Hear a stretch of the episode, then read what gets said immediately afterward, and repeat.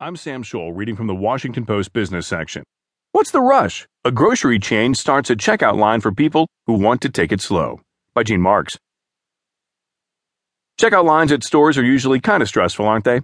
People are always in a rush, the cashiers are very busy, the self checkout process can be frustrating, particularly if you're not finding the barcode or don't have your credit card ready. Hear that? It's the groans from the people in line behind you when you're forced to call for assistance because you accidentally scanned something twice. Yeah,